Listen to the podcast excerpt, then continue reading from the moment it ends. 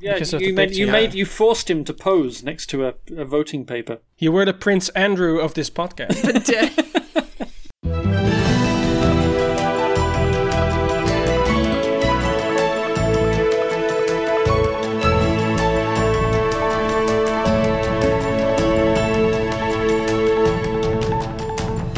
It's Friday, March 19th, and this is the Dutch News Podcast, your weekly chance to catch up with what's been going on here in the Netherlands. I'm Paul Peters, a master student in civil engineering and first guest of uh, Henk Krol's BNB. And with me today are Gordon Darroch, contributing editor at Dutch News and Cowhouser, and Molly Quell, contributing editor at Dutch News and Stembiljet Dog Bully. Yeah, Gordon, I think you can start because you insisted on this job title. Can you please explain us uh, what this is about? Did you get a pet cow, Gordon? I did not get a pet cow. Oh, no. that would have been that's that. Any other answer you have to this question is going to be disappointing. now that I thought you had a pet cow. I don't have a pet cow because I'm on Team House. This is a reference to the uh, the last debate that was on Monday night, which was just excruciatingly dull, and I was just sitting there watching it as a obligation. You know, as a, I I was watching it so no one else It's a had to. professional Yeah, obligation. we appreciated that. as a sacrifice for the people, um, for, for the good readers of Dutch news and the, and the listeners to this podcast. But it was just excruciatingly boring. I think at one point I was close to hallucinating, and the the, the, the low point of it was uh, there was a debate between Jesse Klaver and Gert-Jan Segers, uh, leaders of the uh, GroenLinks and the Christian ChristenUnie, respectively, about cooperation. Um, I thought, well, wh- why is this even a debate subject? And why are these two parties uh, argue, who aren't really kind of very combative anyway, uh, being pitched in against each other? And it ended up the the, the cult, it, this became gradually more and more surreal. And eventually, it was uh, Jesse Klaver trying to make a point of the fact that um, he wanted to cut the number of animals in agriculture, so yeah, uh, the size of the cattle herd. Um, and uh, Gert-Jan because he represents uh, mostly people in rural communities, doesn't want to do that. Um, but of course, that uh, means that uh, because of the stikstof crisis, uh, you, that, that, that means you can't build more houses, which is another thing you want to do. so yeah. Klaver ended up just coming, just sets, just reducing it down to saying, "Come on, Mister Segers, what do you want? Cows or houses? Cows or houses?" and it was just bizarre. So I just started thinking, could I not compromise on this somehow by like building more cow, more houses for cows, or maybe building the houses out of What leather you- or something? Yeah, you know, what if you of- build the houses over the cow sheds like they used to Yeah. do? That seems like it would Exactly. be very green, right? combine would- that is a terrible idea, Molly. Have This you is- ever smelled a cow? Yes, but terrible ideas are how we get Dutch coalition building. This is the whole polder model. right. This is it. That's right. Yeah, literally a polder model if you have a polder full of cows. Yes. Just build a house over it. Everyone is happy. So basically, Jesse Klaver narrowed this uh, this very um, uh, nuanced uh, problem down to to basically a Brexit choice. yes. Yeah, it's bad for everybody, and it's a misrepresentation of the discussion. You know, d- yeah. d- Do you want to uh, say no to houses or no to cows? Yeah. Yeah. Frankly, I'd rather say no to a house. I think uh, the cow is more likely to, because the house is less likely to shit on me, so, or, or, or kick me somewhere painful. Well, you don't. It's because you don't live in Groningen that you're not That's worried true. about that. Um, and Molly, you've been bullying your dog, didn't you? I have been bullying my dog. I had a very uh, viral post this week because I took a picture when the giant stembiljet thing showed up at the house of Truby. With all the candidates. the dog, yes, with all the candidates listed, laying next to it on the floor because it's the same size as Truby, and I posted this online. But Truby is not very photogenic and really dislikes sort of being forced into weird situations where we want to take his picture. So you really have to like bribe him into this, and you get maybe five minutes out of it. So I posted an outtake photo as well of him just glaring at me for uh, forcing him to engage in this photo shoot. But I was accused online of mistreating him as though he didn't get like 97 treats for five minutes worth of work here. You posted so many photos of Trubies that it was almost like as if I was uh, uh, visiting the uh, the nu.nl webpage with all the photos of uh, Wopke Hoekstra Exactly. uh, on the screen, and it was almost uh, it was almost the same. So many photos of Truby I But saw. Wopke, on- Hoek- Yeah. but Wopke Hoekstra is decidedly l- less cute than Truby is. Truby is Yeah. much Yes, cuter. definitely. Yeah. If Wopke had his way, you would have to pay him fewer treats uh, for that This- work. So m- maybe you is should have voted for CDA. There is also a uh, an AP photo that was going around um, with that also had Truby in it uh, because I had gone out to walk around to look at some of the the uh, polling lines in Delft, and there's apparently an AP photographer here, and so there is a shot in front of the church where you can't see me, although I am there because of the angle of the photo, but you can see sort of Truby, um, kind Oh. of like pulling off to the side, so he's like snuck into this little uh, this little picture as well, which I thought was funny. Well, Truby is definitely the most interesting uh, of the two of you. So um, For sure, yeah, absolutely. No, no arguments from me. Yeah. So, Paul, you're going on a away for a weekend. Is that what I understand Yes. from this? And where are you going to be going? Yeah, um, finally, it is official.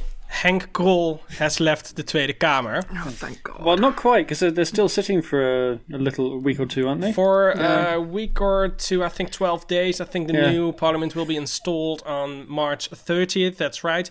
But he will not return in the Tweede Kamer. He only got 8,000 uh, votes with his new party, and that is uh, well 90 percent. Um, too little to win a seat. So uh, yeah, we are finally, finally released from from Henk Krol. But he uh, he tweeted um, this afternoon that uh, his plans for the for the future, and that is that he's going to open a bed and breakfast. Right. And he added also that he's not uh, yet ready with uh, Mein Strijd, which uh, in German you can translate that to Yes. Mein Kampf. Um, we we still uh, we, we are still going to hear from uh, from Henk Krol um, uh, somewhere in the future, but hopefully um, hopefully not too much. Do we think that Fred Teeven will drive the bus route uh, that drops off by Head Henk Krol's B&B? I'm sure. I'm sure. But uh, yeah, uh, uh, Gordon, you had a suggestion for for uh, for the name for his new bed and breakfast, didn't you? Yeah, well, obviously it's going to be called Henk's Pension. surely. Yes, of course. Yeah. Oh, that's I mean, so. That's a good one. Yeah. And you're not gonna have to pay anything if No. you stay No. there. No, but it will still it will still cost you in the long run. Yeah, So yeah. You will not get a seat though in No. this bed and breakfast. No no, seats. there will be no seats. All right, uh, let's move on to uh, to uh, the ophef of the week because uh, no week is complete without one. So Um, I'm reading time- ahead in the script here, Paul. Does this Yeah? mean that the most discussed ophef this week, I will not give any spoilers, is going to be covered in the elections section? Because we obviously cannot let this podcast go by without discussing the clusterfuck of a day that Hugo de Jonge had in attempting to vote. we had that yesterday. Oh, Molly. you guys did it yesterday. Yes, we Yeah, we Ah. did it in, Of the- in, in the Yeah. election special. Very Uh, disappointed. you you don't listen to that? I haven't God. listened to it yet. No. All right, no, we covered that already. Oh, Um, I'm disappointed. it Did you was, guys uh, really emphasize the fact that it's very irritating that he blamed his wife for this mess? Was that discussed? Oh no, we missed that. We, yeah, we, he- we, we miss that detail. This is what happens when it's a bunch of men talking about men. They they forget the fact that uh no, he yeah, he blamed his wife and I'm I was mostly mad at him for blaming his wife. That was that was a real dick move, I thought on his part. so because he said she uh, she uh, she gave him that passport, right? She said that he he said that he she put his stuff out for him because he was working late, yeah. which is Right. like an exceptionally nice thing to do, I think, for a grown human being to like presumably organize their day for them the day before. Or alternatively, just it just speaks to Hugo's massive sense of entitlement. Yeah, exactly. and the the fact that his wife just puts up with absolutely way more than she should have, um, or that she should be doing, and in rather than just silently being grateful that his wife is this supportive, he tossed her right under the fucking bus at the first opportunity for setting out apparently the wrong passport, as if Hugo de Jonge does not have eyes and could not see that there were holes punched in the front of his passport. so. At least he's not blaming his wife for the whole vaccine program disaster, right? Well, not I yet. s- not yet. not yet. I also sent out a tweet yesterday that said, uh, what we are going to hear from Hugo de Jonge at the next Corona press conference is I've asked my wife to put together a vaccination plan, but I probably should have double checked it before I sent it out. So, okay. That's my rant about how Hugo de Jonge is a bad husband. We can continue with the Yes. actual ophef now. Was, was his wife also responsible for the fact that he didn't have his driving license with him? I mean, th- ah, this is just so ridiculous. Also, I don't understand why he turned up for this thing that was clearly going to be very like photographed and videoed in his extremely expensive SUV. Like this just looks so bad. I'm not begrudging him owning an expensive SUV. I just think it's like a real bad look to go to a drive-through voting place in your very expensive SUV. Like you could have just taken your bike to some place and like looked very nice and Dutch and proper like Mark Rutte, and then driven your expensive SUV to The Hague later. No, he's uh, driven a very expensive BMW uh, to the to the Hague. Um, yeah, let's move on to the real ophef. Yes, real uh, ophef. Molly, thank you for I'm uh, sorry. hijacking my my segment. You invited me on Um, this podcast. You knew you were going to get a ridiculous rant about Hugo de Jonge. That is- this is the price you That's pay. right. Yeah, that that's right. W- w- w- uh, to be honest, we have ridiculous rants about Hugo de Jonge, even if you are not present. This so, is, uh, I mean, yeah. Yeah, yeah, of course. It's kind of obligatory, Yeah. really. Yeah. What else are you going to do? Yes. All right, ophef. Uh, Yes, it comes from, uh, as we said, Hugo de Jonge, health minister, and also the podcast's uh, favorite grumpy old guy, Maarten van Rossum. The 78-year-old historian said on his uh, podcast on Friday that he was very frustrated with the Dutch vaccination program and that he found it incomprehensible that he, as a vulnerable bejaarde, still wasn't vaccinated. Van Rossum decided to take matters into his own hand. Uh, one of his friends did get a letter from the local health board to come and get a shot, and he used the special uh, telephone number in that letter to call the vaccination appointment hotline. At the first try, he was told that he wasn't able to get one, but the second try was successful, and Van Rossum managed to make an appointment. The story was picked up by the media, after which Health Minister Hugo de Jonge responded with a tweet. He wrote, Selflessness is the last thing we could use right now. We have to solve this crisis together. And he uh, also added, Gelukkig dat de meeste mensen deugen, uh, which is, I think, a reference to uh, to Rutger Bregman's horrible book. Uh, what, what's the title in English, by the way? I don't know that. Something, I something. don't know. I've never seen I it. have no idea. Um, Something, something, something. Yeah. Yeah, it's. Um, I mean, I'm not reading Rutger, Rutger Bregman's book, so I don't want, need to know what the title is in English. We're gonna No, get. that's right. I suspect that that will be the comment that annoys people more than anything. People really fucking like him, man. It's weird. Um, most people were sympathetic with Maarten van Rossum, though, and uh, they understood his frustrations. Uh, other pointed out that if the Hugo de Jonge had organized the vaccine program well, van Rossum wouldn't have been able to make an appointment in the first place, which Oh, I think is a very valid point. alternatively, he would have already been vaccinated a month ago. That's too, That's too, indeed, yeah. I mean, this is a situation where everyone is an asshole. Like, there, the vaccination program Yeah, should be organized better, and Maarten Rossum should not be cutting the line. I mean, I get his point that That's as right. a 78 year old vulnerable person, he probably thinks he should be vaccinated soon. I don't think that there's a lot of argument that people are cutting the line here, right? Or that they're like vaccinating people in a bad order. I think the vaccination program is just going slow, which means that, like, probably down the street from him, there's an 82 year old person with a vulnerability who uh, hasn't gotten their vaccination yet either. And so, yeah, I mean, you got to draw the line somewhere. Don't be a dick Yeah. and organize your vaccine program and stop blaming your wife, Hugo de Jonge. This week there was basically no news apart from the Tweede Kamer election, uh, except there was something with uh, a global pandemic and vaccines or something. Are we still having a pandemic? I've forgotten. I, I don't know. yeah, I think there's a bit of a pandemic still going on. Yeah. In Yeah. the background, I don't know. unnoticed. Yeah, I don't know. It Doesn't seem like much is happening with the pandemic thing. Yeah, it, it, it's just a flu, really. It's a, it's a flu. So before we deal with the uh, small matter of the general election, uh, we'll kick off with the coronavirus figures. Um, and uh, yeah, they're not good. In the second week of March, the number of cases increased by just under a quarter, with the average per day going up from around 4,500 to more than 5,500. However, part of that was down to more tests being carried out. Uh, that went up by 28%, uh, and particularly for children in schools. The percentage of positive tests uh, has gone down slightly to 7.7%, and the reproductive number R is, is just over 1 at 1.06. So, uh, what is the situations in hospitals? Yeah, the hospital cases have gone up again uh, a bit in the last week from around 1850 to 2000. I think today it's dead on 2000. Uh, and intensive care numbers, uh, they're at their highest level as well for about six weeks. Uh, the RIVM, uh, the Public Health Agency, has described the situation as worrying, and the next week or two will be absolutely crucial in terms of whether or not uh, we get a full on third wave. And of course, uh, there's a big question of whether we're going to uh, uh, loosen the measures anymore at the end of this month, and that's looking less likely by the day. Uh, do you think the election could have uh, could have increased cases more in the near future?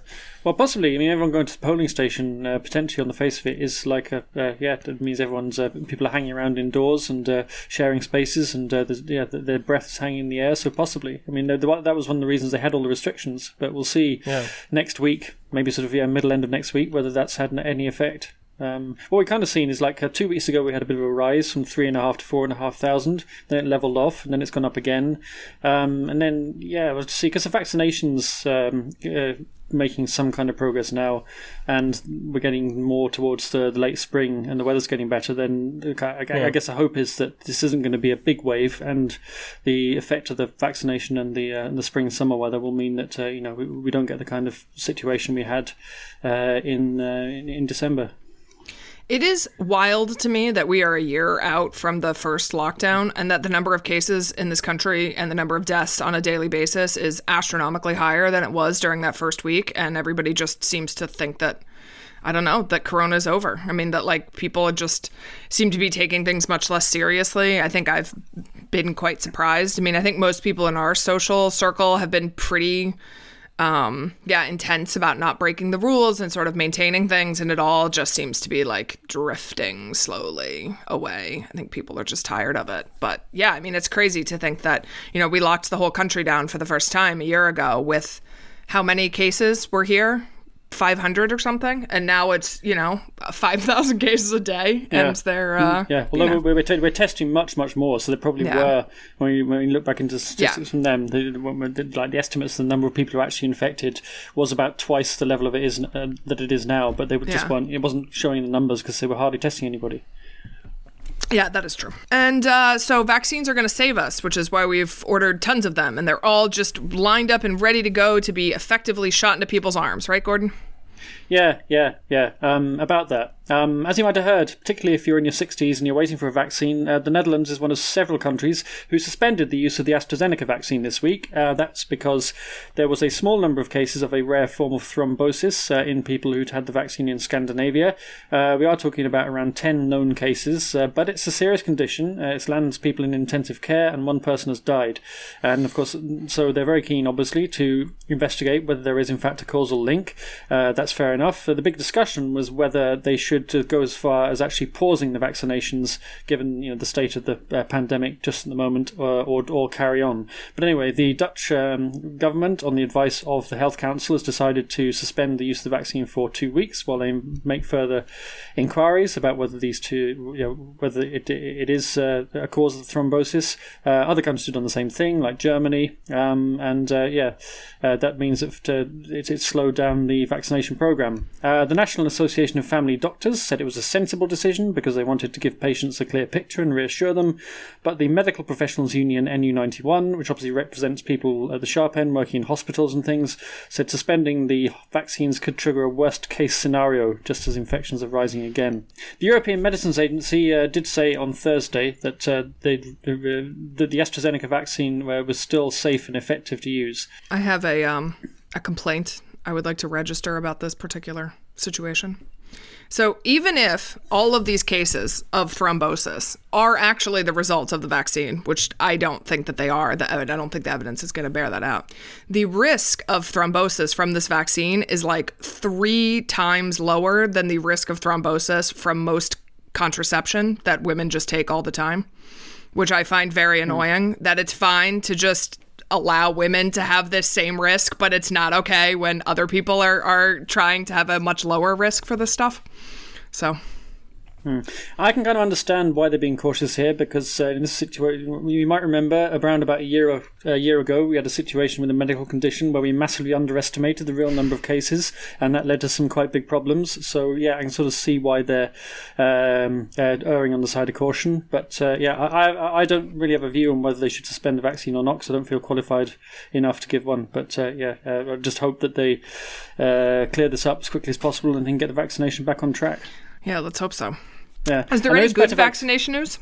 Yeah, there is better vaccination news because the Janssen okay. vaccine from Leiden, uh, the wave your Dutch flag, has been approved by the European Medicines Agency, and the Medical Council says it should be used for the most vulnerable groups, uh, which means uh, the over 60s, people with medical conditions, people who were booked in for AstraZeneca. So maybe they can catch up with the vaccinations that way.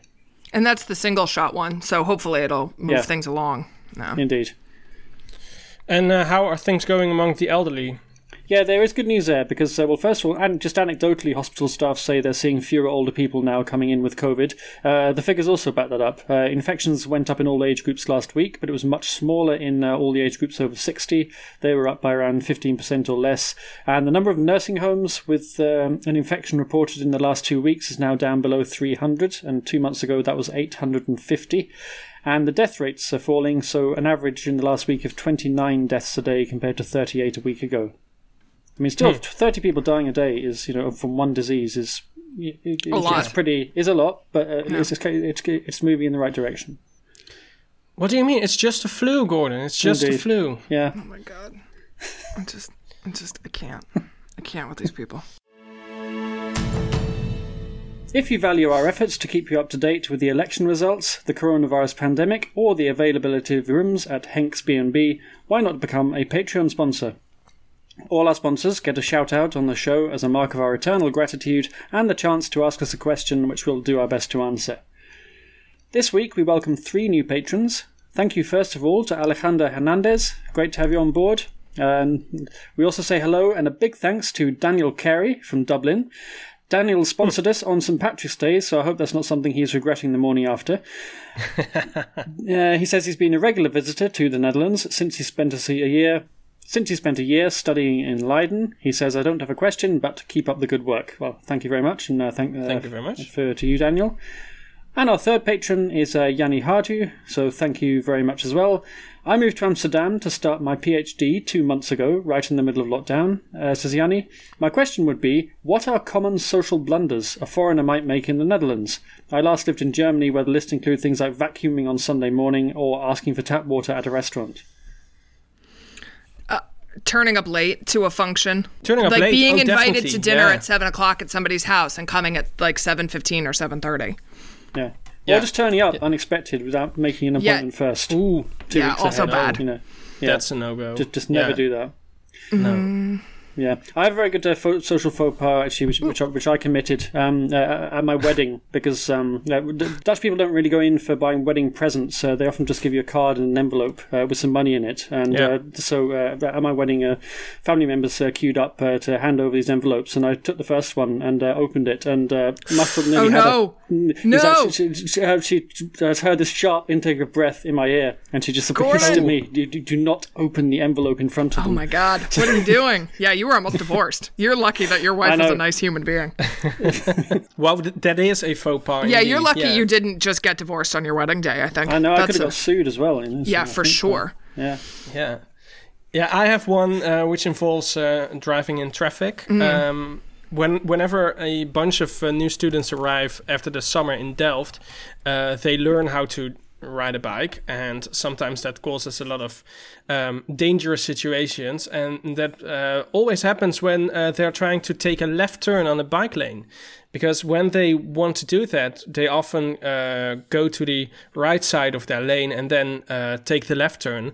But uh, especially when it's busy, a lot of people are, you know, uh, uh, trying to pass you. And when when when these uh, when they try to take the left turn, they the the other person just crashes into the side of them, and that's always very dangerous. So my advice is to just move when you whenever you want to take a left turn, move to the left side of your lane, so that's the middle of the of the bike path, and uh, then take the left uh, left turn to avoid these dangerous situations. That's a good one.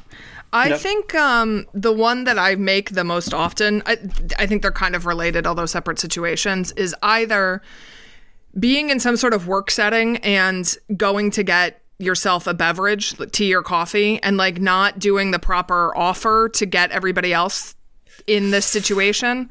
Yeah. Or and also like paying for rounds in bars. Like I I still struggle with this like when exactly it is your turn to buy and when not and under what circumstances and like when how big of a group like sometimes I'll be in a group of like large like a large group of people and you offer to get a coffee and then everyone's like oh you're being ridiculous. This is too many people. But sometimes like the group will be small and I won't offer then people are like haha you're very rude. It's like I don't know what the arbitrary number is for when you do this and when you don't it's uh, it's in your DNA. yeah I You just, just you I just have to feel yeah. whenever it's appropriate Yeah. or not. yeah Basically, My um my suggestion to solving this problem, and this is what I do, is just like making a joke out of it and being like, yeah, I d- I don't know how this works. So like, you guys have to explain your ridiculous rituals to me, and then people are usually fine with it. N- I- or- Or not bringing a gift when you're invited to somebody's house, which I feel like is more common than just with the Dutch. But the Dutch are quite direct and will sort of comment on it in a way that, like, in my experience, like the Spanish or the French would never say, like, "Wow, you turned up empty-handed." Uh, also, um, a vacuum, vacuum on Sunday, uh, that is also a faux pas sometimes in the Netherlands, but it depends if you are in the Bible Belt or not. Yeah. I was going to say true. doing anything on Sunday, like uh, you know, Yeah. even like visiting the SGP's website on Sunday is also a faux pas. Not allowed. Not allowed. not- yeah, it's it's, they, blocked. they block it. Yeah. yeah. So crazy. If you'd like to join our ranks of Patreon sponsors, log on to patreon.com, that's P-A-T-R-E-O-N dot com slash DutchNewsNL. On Wednesday, the Netherlands elected a new parliament. A record number of 17 parties were elected in the Tweede Kamer. Uh, voting in a pandemic went relatively smoothly with a turnout of 81%, and that is uh, only slightly down from uh, the last election in 2017. Voting was spread over three days, with 20% of the polling stations open for voting on Monday and Tuesday, and uh, yeah, on Wednesday was the actual election day, so uh, all election, uh, all polling stations were open.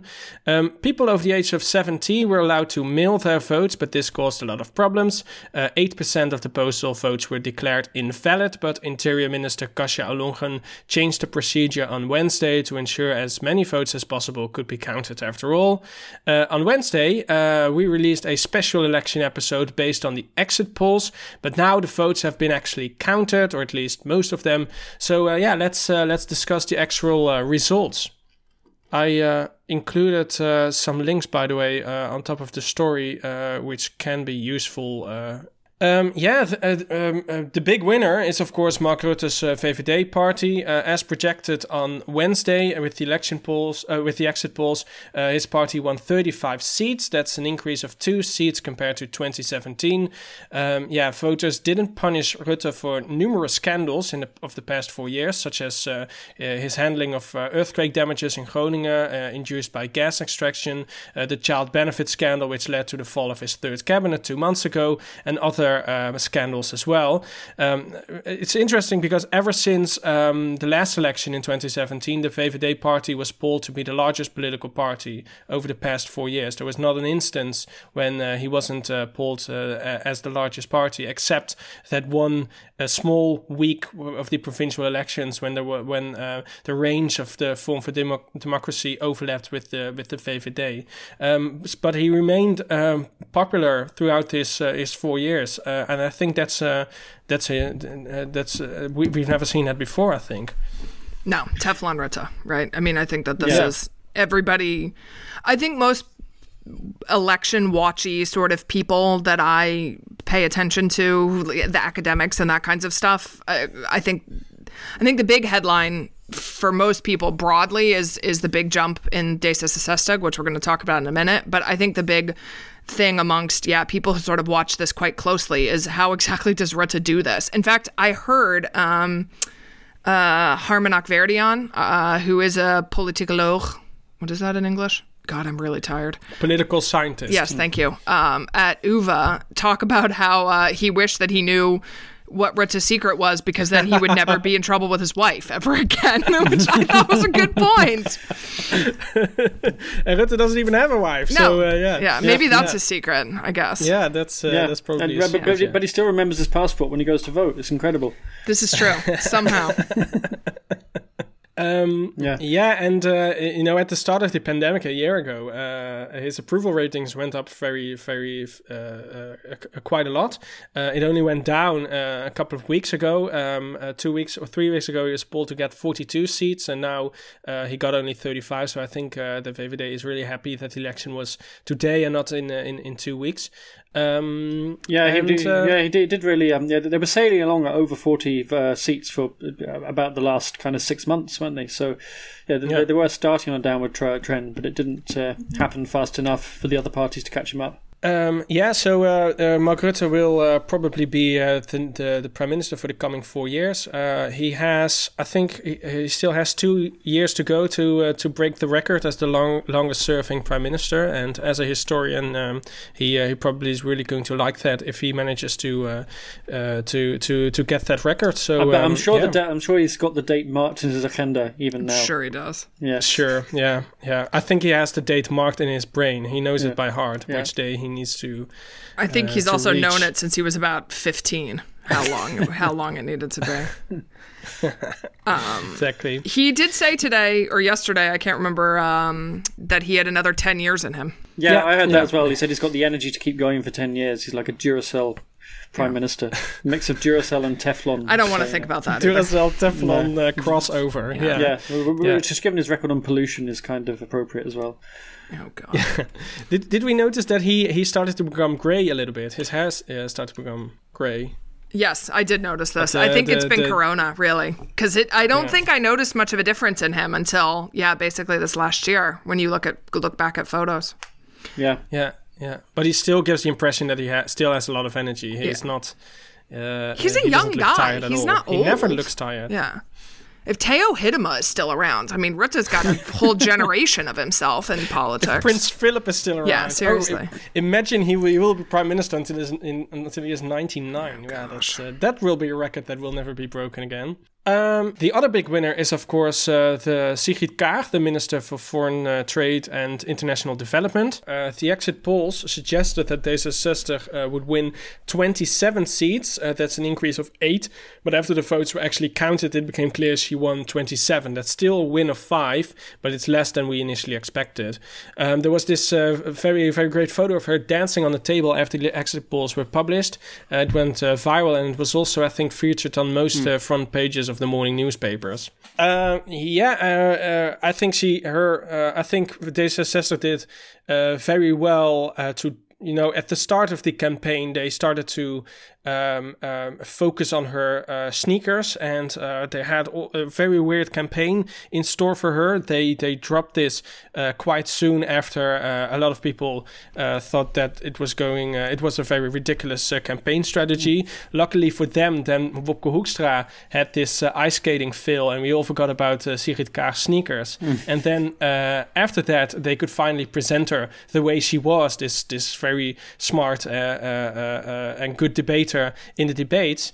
And all of a sudden, everybody really liked Sigrid Kaag, and uh, and she she uh, became more and more popular. So I think they uh, they did pretty well um, uh, uh, changing this campaign strategy early on. Yeah, it's good image management, and uh, you have to think as well that if, if the, Kaag effect didn't really pick up in the polls until the, the last week of the campaign, you have to think that if if she had made yeah. an impact sooner, then you might have seen D66 really run the VVD close. Yeah, yeah, but I think the the uh, her performance in the debates was really crucial yeah. in uh, in this Kaag effect. I have a theory about this that has absolutely no basis in any sort of reality, but we're gonna I'm gonna go with it anyway. I mean, th- uh, that is what this podcast is for, right? So, uh, you, uh, have you been taking lessons from Thierry Baudet? What's been going on here? yes. Also, Corona is just a flu. I'm convinced. Um, I they have this ad. The D66 has this ad that like runs before every time you want to watch something on the NOS. Um, this like you know 10 second, 30 second, whatever it is spot, and in it um, I think if you looked up in the dictionary what a prime minister should look like, Sigrid Kaag manages to look like that in the ad. I can't exactly put mm. my finger on what it is exactly. Um, she's an attractive woman without being like an overly sexual sort of looking woman, which I think plays somewhat of a role in this. But in particular, she's walking a lot in this ad, and there's been like a thousand jokes about Joe Biden and Kamala Harris walking a lot. And I think that, like, for some reason, people really like it when politicians are just like walking and doing stuff. I kind of blame the TV show The West Wing for this. And I think that she embraced the Kamala Harris approach of like sneakers and walking and like this it just is like a good look for her and this is what pulled it out in the last uh in the last week. This is my yeah, theory. I, I, I started watching uh, the the West Wing uh, two weeks ago, and uh, as you said, the, there are these famous uh, shots of, of these people walking around the West Wing, uh, doing ridiculous routes uh, through this building, Yeah. by the way. And uh, yeah, it's um, it, it's dynamic. It's Yeah. a dynamic image, and uh, that works, I think. Yeah, there, there's no way this is an ac- yeah. There's no way this is an accident. Is it? I mean, you know, D- D- you Data No. Sestica, D66 run a pretty smart campaign. Yeah. and Kaag is someone who's you know very aware of uh, how politics is done in other countries. Having been an international diplomat, she would de- definitely have switched onto this, and uh, she or the, the the minders will have said, you know, do lots of walking. It really um, uh, goes down well with the voters. No. Yeah. So perhaps uh, that sneaker thing was uh, was smart after all. I think, yeah, I mean, I think my irritation with her in the beginning was, like you said, she just seemed to be, they, I don't know if it was her or like people at D66 or what, that they were, they seemed to be forcing her into this role that she was not. And I, you know, once she sort of was just like allowed to be kind of like a well educated, sort of smart, rich lady doing like those kinds of things, she did fine. And, I, you know, I think that that's mostly what people kind of want from politicians. I mean, I know that there's always this push for like populism and this kinds of stuff, but like at the end of the day, I think what people often vote for is, you know, people who look very competent and polished and, you know, sort of well educated. And those are the things that she is. Yeah, yeah, and makes people.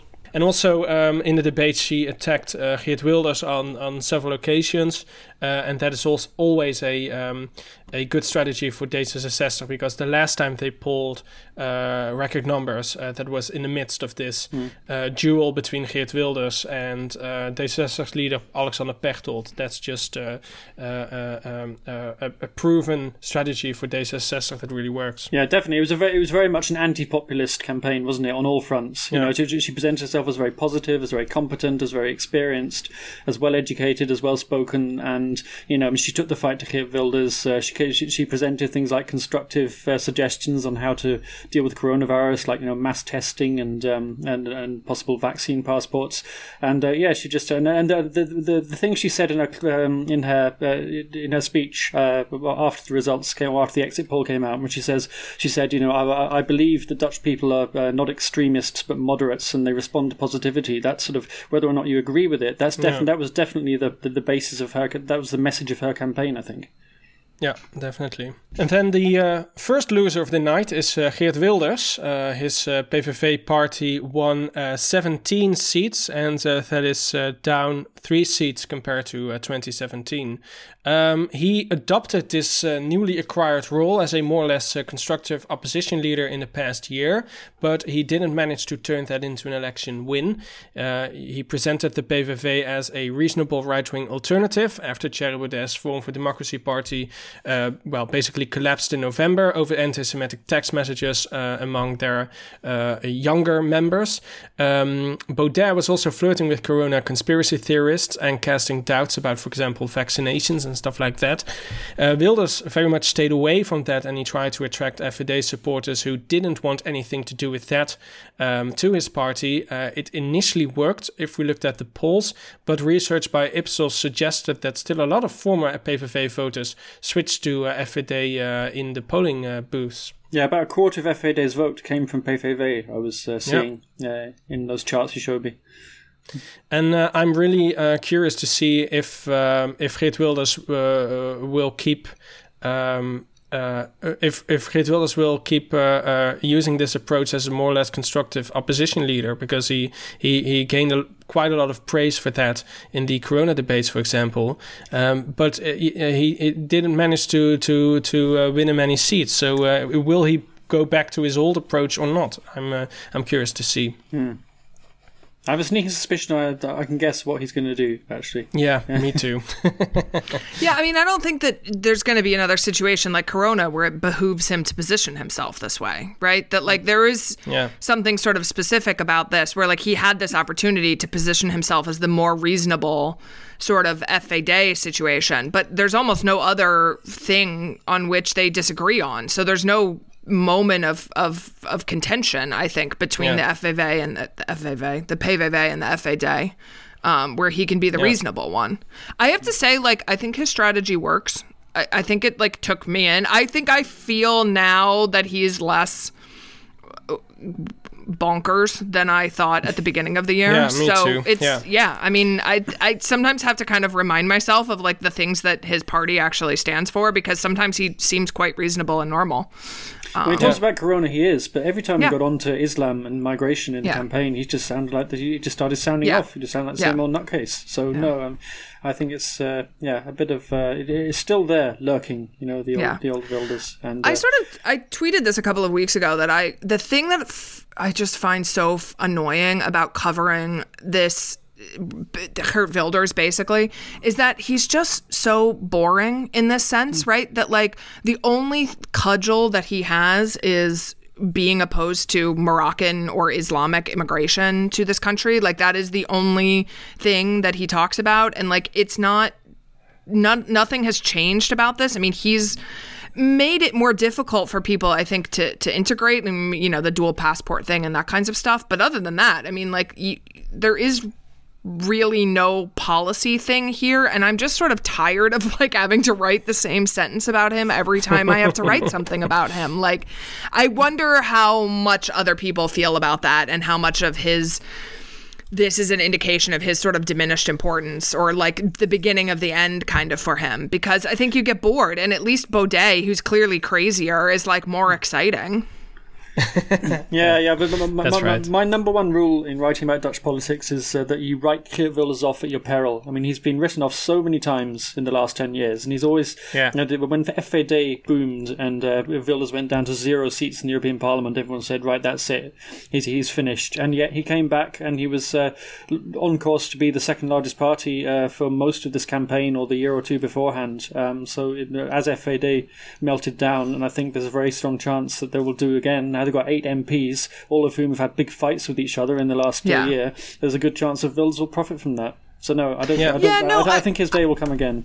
Yeah, I guess I, didn't I don't mean to say that this is sort of like maybe I've like phrased that badly. I don't mean to say necessarily that like we're not going to hear from him anymore, but I mean I think the interest in him in terms of like being this sort of radical person is kind of waning and like you can't really govern on this stuff. I mean like it's clear that the Netherlands is just has this sort of 20 around 20% of the voting population who, you know, is very far right and sort of flirts with fascism and is very very racist and sort of opposed to immigration and that like yeah i mean somebody's going to occupy the space and that's clearly going to be Wilders and i think he'll kind of be around till the end of time but i think the the interest in him in terms of like the international interest and like the media interest and these sorts of things like it just gets quite repetitive and boring after a while so like Yeah, I what agree do you with that. yeah. Yeah, Yeah, completely. yeah, I get Yeah, that. Yeah.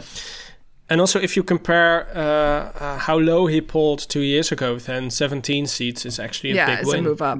Also, it is perhaps the fact that Hugo de Jonge also has terrible hair that makes Wilders seem less interesting because you can no longer make hair jokes because you've got another one to make them on. I can only make one hair joke per article. I'm much more interested in spending it on de Jonge. So you'd rather spend it on Hugo de Jonge than Geert Wilders? Yeah, I think so. I'm just tired of making the same joke about Wilders. You just like need some new material. I feel like, and he's like not offering anything up. So like, you'd- it's much more interesting to talk about Hugo de Jonge. Yeah. Yes, uh, the second loser of the night was Wopke Hoekstra's CDA. Uh, their campaign never came off the ground. Uh, they switched leaders a couple of months before the election, and Hoekstra was initially regarded as the man who could potentially beat Rutte. Uh, however, his campaign was uh, pre- pretty disastrous. It started when he went ice skating in Thialf, uh, even though that wasn't allowed. He broke the Corona rules. And also, even worse than that, he also appeared to be unfamiliar with the CDA's party manifesto and its proposals. Uh, yeah, he, he wasn't also a very strong uh, debater. That had, I think, everything to do with the fact that he didn't know what he was talking about. And um, yeah, sometimes you have these campaigns that sort of work when uh, all the pieces fall together and you have a great campaign. I, I'm thinking of, for example, Jesse Klaver in 2017. But Wopke Hoekstra had the opposite. Uh, I mean, I went, he went ice skating in Thialf, right? Yeah. Uh, Ophef, everybody was mad at him. What what does he do the next week? He uh, shoots a commercial of him skating uh, on natural ice. We've seen that commercial for a month. Uh, every time you see him ice skating, you are reminded of his mistake in Thialf, Yeah. right? Yeah. Additionally, additionally, um, uh, he, he shot this commercial when it was minus 15 degrees. A week later, it was plus 15 degrees. Everyone was putting sunscreen on their faces, and you turn on the TV, and what do you see? Wopke Hoekstra ice skating. Mm. It, there was this mismatch, yeah. which was yeah. sort of characteristic for his entire campaign, I think. And uh, these small things, uh, he can he, he can't do anything about the weather, of course, but it's uh, I think it is um, uh, uh, um, um, um it says a lot about uh, his campaign. Yeah, he, he, was, he, was, just like a badly tuned piano, wasn't he? He just made all the yeah. wrong noises the whole time. Yeah, yeah, yeah, yeah. Yeah, he just doesn't seem to me to be a good politician. Like he just no, he just as he said. Yeah, yeah. That is the thing, you know. But back in the summer, when there was um, when he was expected to take part in the CDA's leadership contest, he he withdrew because he said he didn't think he was a good campaigner, and he spent the last month right. proving that. Yeah, he was so, right. Yeah. I don't know if they've done um, any better with Hugo de Jonge as leader, by the way. But, no. Um, you know, um, but, no, Peter Omtzigt, uh, I think, has now got but... a very strong case. Yeah, even though Peter Omtzigt is also not a very charismatic person, right? I don't think. no, but he's a uh, good he's, a, he's a good debater. You know, he knows his stuff. Yeah, he would not right. have been tripped up on what was in the manifesto the way Hoekstra yeah, was. That's right. Yeah. That's right. Yeah. Also, Peter Omtzigt seems to have this this quality that Rutte has, where he doesn't really appear to take things like that personally and seems quite willing to admit very quickly when he's yeah. been wrong that he he had this tweet yeah. today or yesterday where he said yeah I, I think i campaigned too much for the CDA and i should do that less next time i mean it's like pretty uh, he just seems to have this sort of quality where like he just kind of yeah the, this sort of Rutte quality which i think people are quite attracted to right that they quite like when politicians at least appear to be not you know sort of super political in these ways yeah uh, I also have to mention that uh, the CDA is uh, won 15 seats, and that's four seats down compared to 2017. So uh, yeah, not a good election for, yeah. for no. And only two more than 2012, which was their low point. So. Yeah, yeah, yeah, indeed. And uh, yeah, then I think the big loser of the uh, of the election, uh, GroenLinks, um, uh, they won 14 seats in 2017 and now only seven. So they uh, yeah they were reduced by half. Uh, and I I honestly don't have an explanation for that. I just don't know why people left the GroenLinks party en masse like that. Perhaps it is because their campaign was so successful uh, in 2017. Um, uh, they attracted voters would, who would not normally vote for um, uh, GroenLinks because uh, his campaign was doing so well. But still, uh, a, a, loss of seven seats, I just don't have an explanation for I that. have a theory. And oh, it is again? this one is actually based in an, an understanding of, of stuff um, and yeah. has been confirmed by people who are smarter than me on the subject i think that you know groenlinks is a is a you know it's in the name right that it's like a green party and now everybody else is also a green party right like they're not any more sort yeah. of you know, aggressive on climate than any of these other left leaning parties. Um, I think Jesse Klaver is people think he's kind of annoying. Um, I think he's kind of annoying. Um, and I think that like, hmm. you know, that like really sort of hurt him that you're just indistinguishable from all these other left leaning parties. And like Kaag seems like a better, you know, sort of a nicer, easier to get along with politician. And Jesse Klaver seems really annoying and keeps wearing stupid turtlenecks. Like that's. Yeah, the turtleneck thing is very yeah. annoying. That, that I agree with. But yeah. what you're saying is that if you are a voter that cares about CO2 reduction, then you are not necessarily, you don't necessarily have to vote for GroenLinks right. uh, in order to get that because other parties yeah. uh, do that too. I think. So what else are they offering? Yeah, that's my question. I think. So I'm interested to see where they where they go from here. I think. Yeah, I would agree with that, and I also think a lot of their votes just drifted to D66. They had very similar manifestos yeah. and a lot of points, yeah. especially on the environment, and voters probably just thought instead of having Jesse Klaver, why not have a grown-up uh, leader uh, in Sigrid Kaag who's got much the same policies and is more likely to get properly. it done. Uh, yeah, yeah, yeah, he's more likely to get it. Yeah, doesn't wear turtlenecks as well. Yeah. Uh, and also, I think uh, I think probably they were punished as well for Klaver uh, introducing the whole uh, um, uh, student financing system that's now yes. being scrapped. I think yeah. you know that was definitely running sore, and that came up in the debates. Yep. Yeah. Yeah. Yeah, it might be. Uh, if you zoom out a little bit, I think um, th- that problem that you said, Molly, with um, you don't have to vote for this party in order to get something, is uh, uh you can apply that to the whole left wing, tra- yeah. traditional left wing uh, parties. Yeah.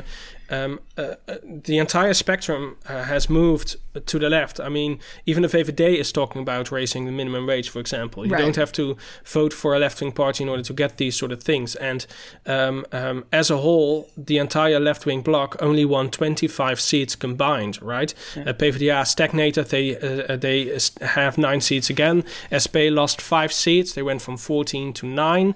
Again, I don't understand that, but it's uh, it's what happened. Yeah. Um, and in uh, 2017, this combined number was uh, 30, 37. So, uh, uh, I mean, it's almost as if we don't have a, a, a left wing uh, political bloc anymore. I mean, I Uh, think t- everyone left it. I think I have two sort of thoughts about this. One is is that yeah, if you if that's how you define the left wing bloc as the socialists, the Labour, and GroenLinks, I mean, which is the Yeah, traditional left wing bloc, right? Yeah, That- exactly, yeah. yeah. I mean, you're right; it's down. But I think most people, col- you know, colloquially at least, think that D66 and Volt are basically left wing parties. I mean, they have very similar party manifestos. I understand that they're slightly to the right on some things than these other parties are. Certainly, D66 is to the right on economics than something hmm. like the Party. But yeah, full full two, full two. yeah. Um, but I think that, you know, people sort of broadly think of them as being kind of like generically left wing, just slightly less left wing, maybe parties. Um, I feel bad for the socialists, which is like not a sentence I ever thought I would say, because they spent all of this time banging on about the toeslagen affair and over and over and over again, which is a thing that dramatically hurt people who desperately did not need to be, uh, you know, attacked in this way by the government. And they sort of like lost a bunch of voters who care more about hating the EU than they do about like rule of law here in the Netherlands. And I'm mad on their behalf for this. I totally agree with you there. It does seem like a lot of the SP vote went to Forum for Democracy, which is just mad.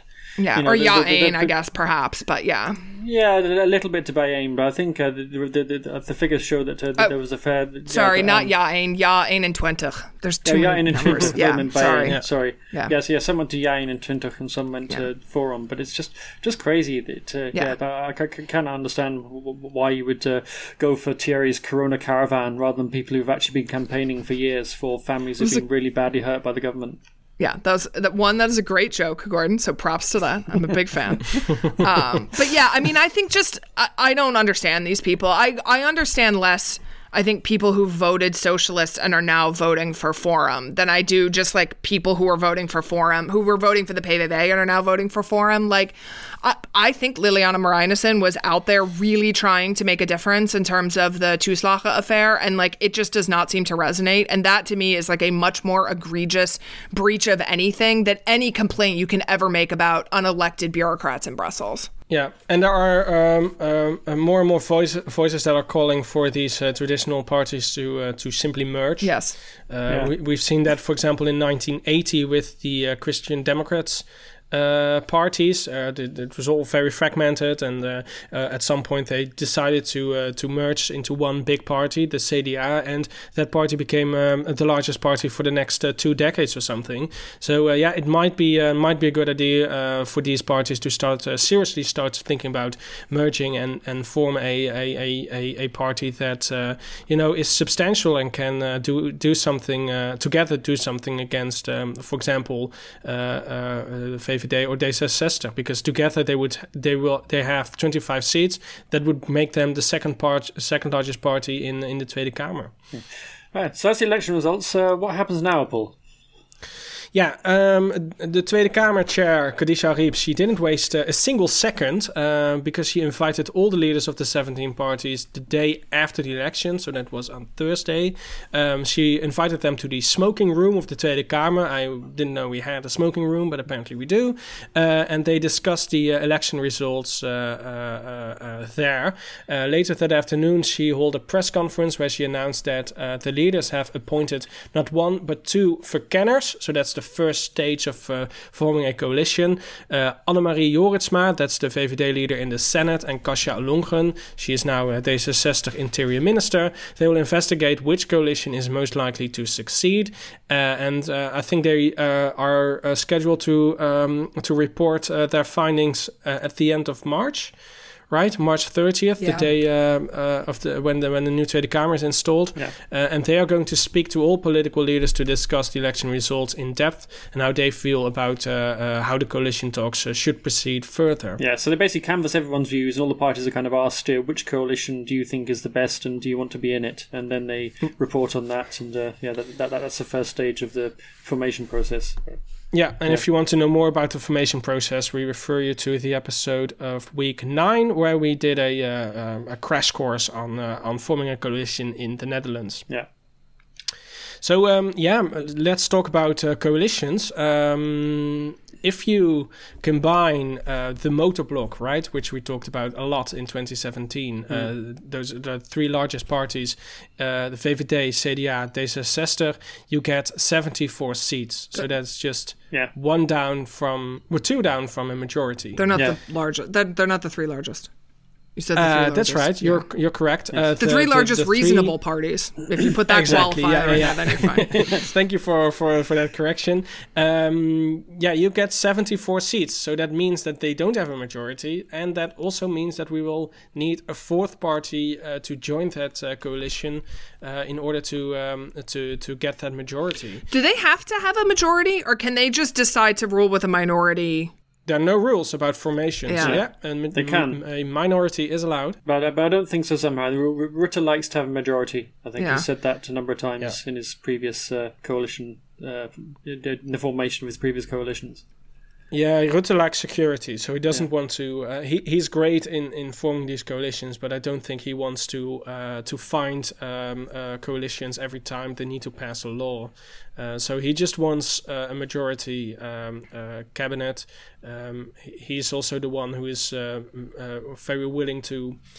Uh, you know, shift opinions if that's necessary Yeah. uh, to hold a coalition together. So yeah, he's just the perfect man for that. Yeah. Um, but but yeah, we need another coalition partner, Yeah. and uh, currently the ChristenUnie is the fourth coalition partner that would uh, uh, uh, make uh, 79 seats. So that's a majority. Which actually which is an increase on what the four parties Yeah, have now, that's which true. is uh, It's quite increase. remarkable. Yeah. Yeah, Yeah. yeah, yeah. But I don't see it happening. I have to say, I don't No, see I, I agree with you. in. I don't. Yeah. I don't think D66 wants to do it with ChristenUnie. That would be my I don't guess. think Christian. Uni- I don't think ChristenUnie will want to. Yeah, Yeah, exactly. I think now Yeah. nowadays Zesta is stronger. I don't think the ChristenUnie will, uh, will will want to go back in because I think Yeah. Days and will make more demands, and so will the ChristenUnie, and it won't work. Yeah, no. So then the next um, uh, possible uh, fourth coalition partner, and by the way, we assume that CDA wants to rejoin a coalition, but they lost uh, quite substantially, right? So perhaps they don't even want to uh, uh, join the coalition, but we're just going to assume that they will, I think it's a fair assumption. I don't think you're being unreasonable. that they will rejoin. Yeah, I, th- I think so. Yeah, because uh, because the CDA uh, they, they will they always explain this as uh, they like to take responsibility. Uh, other others would would call it uh, that they are power hunger. Yeah. uh, they were they're always uh, if they are invited they will join a coalition. Yeah, that's basically the story of uh, of the CDA. Do you think they're going to want the health ministry again? Further in the government? Hugo de Jonge said that he's willing to Yeah. do it again. He said Yeah. he's back. Yeah, he said he's uh, on for it again. I think if I was the CDA and I was joining, I would force the health minister to be the VVD, just so that you so that you can be mad at the VVD instead of the CDA for all of the disaster. Because clearly it's not getting any better. We're gonna have to deal with like months of vaccine delays. Yeah, the only thing is, I mean, by the time the new coalition comes into power, it will be July, and the you know the vaccination will be almost finished.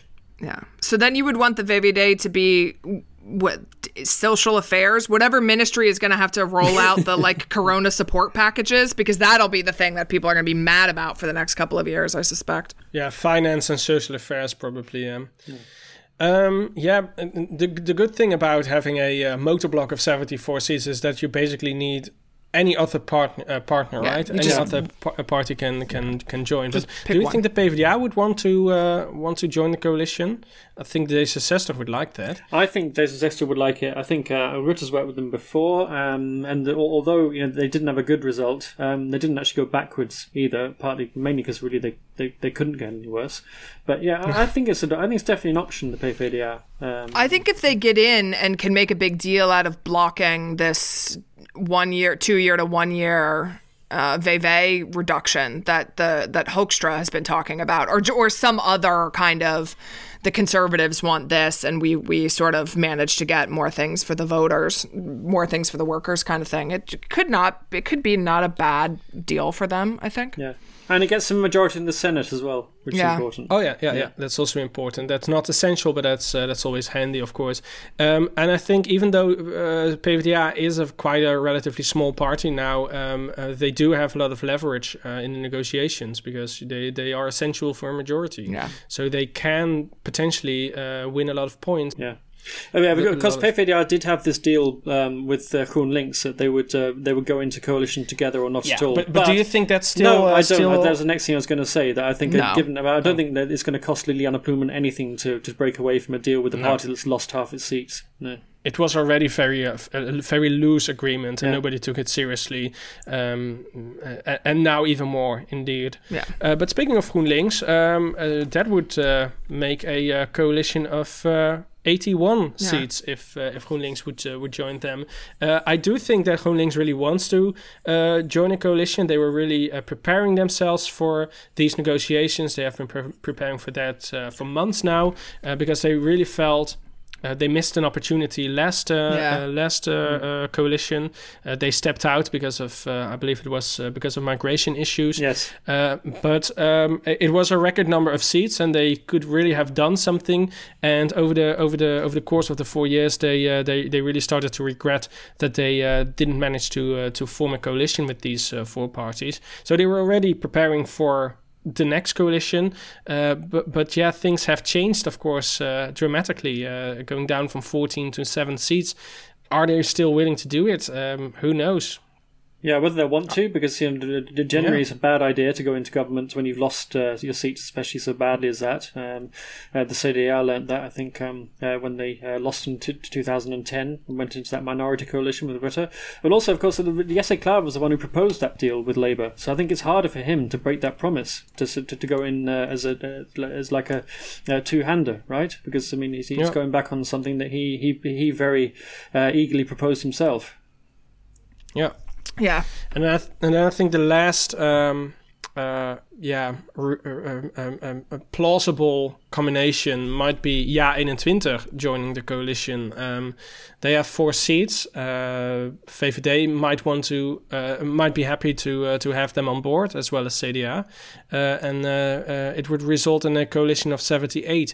Um, Ja 21 is of course a new party, very inexperienced. Um, so, but they do have quite a, a substantial amount of seats in the Eerste Kamer. It's not enough for majority, but they have a lot of seats. So they might be a, an, an interesting partner as well. Yeah, but I don't think D66 would go for that. I think they're too far No. apart on uh, on migration and Europe. Yeah, yeah, yeah. I agree. So what about D66's sort of hipper twin, younger hipper younger brother Volt? That would give them enough, just barely. Yes, but they are even less experienced Yeah. than uh, than uh, than Ja 21. Uh, Volt would make them. Oh, I forgot to say the CDA would um, uh, make 77. Yeah. So yeah, that's that's a small majority, but a majority nonetheless. Yeah, but I I Um, also think that wouldn't appeal to Rutte because basically Yeah. just it's just extra seats for D66, really. I agree. Yeah, yeah, yeah, indeed. Um, and also not a very comfortable majority. 77 is very little. Uh, we we started, I believe, with 76 Yeah, in uh, 2017. Um, and next thing we know, you, they, the the cabinet lost its majority. So 77 might be a little bit too little, but who knows? yeah. I also think it's going to be interesting to see what happens with the cabinet posts because obviously Zesta now will have more ministers and they'll have to take some off Yep. the CDA. And which posts are going to go? I mean, I think Hoekstra is really vulnerable here. I Yeah. think D66, given how badly he played it in Europe, and D66 want to rebuild in Europe, I think they'll they'll gun for him. They'll say, you know, he, he should be moved out of the finance ministry so we can make peace with the, the Italians and the Spaniards, and we can go back to our our, our holiday homes in Tuscany again. That's very important. um, What I think um, D66 might want to have the foreign ministry. yeah, I think that's. Uh, I think uh, the, the obvious place for Kaag is to step up from her post as uh, uh, as international trade minister and become uh, foreign affairs minister and replace Stef Blok. Yeah. yeah, definitely. Yeah, a- anything that replaces Stef Blok is an improvement, but uh, Exactly. Kaag, um, uh, most certainly is. Uh, but yeah, that is of course a very um, uh, prestigious post, so that could mean that they're gonna have to uh, leave the finance ministry, for example, um, to the VVD. So yeah, it's uh, it's going to be an interesting uh, interesting um, uh, uh, negotiation, but we haven't reached that point yet. We still have a lot uh, a lot of months to go before we can uh, we can uh, hand these posts out to um, to the poppetjes. Indeed. Yeah. Who who, who stand to popelen even now for, for their new job. Exactly. I just want to use that phrase in every podcast from now on. yeah, yeah. I I, Oh god, I'm so glad this is my I expected podcast. you would. Yeah. That's all that we have for you this week. This podcast is a production of Dutch News, which can be found online at dutchnews.nl. We will include links to everything we've talked about today in the liner notes. You can get in touch with us by email to podcast at dutchnews.nl. If you want to help us out, please subscribe to the podcast and leave us a rating. You can also back us on Patreon at patreon.com slash dutchnewsnl and earn yourself a free shout out on the podcast. My thanks to Gordon Darroch and Molly Quell. I'm Paul Peters and we'll be back next week.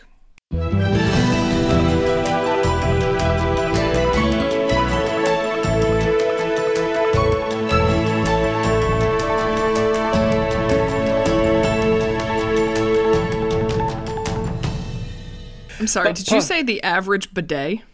Average per average number of cases per day. Yes. I think you I think first you said bidet though. Did I say average bidet? Right, I'm think gonna say it so, again. Then. I don't B- want any. Baudet? I don't want any trace of yeah. yeah. Got bidet bidets on the brain. I don't know. You got bidets on the brain. I, I have questions, Gordon.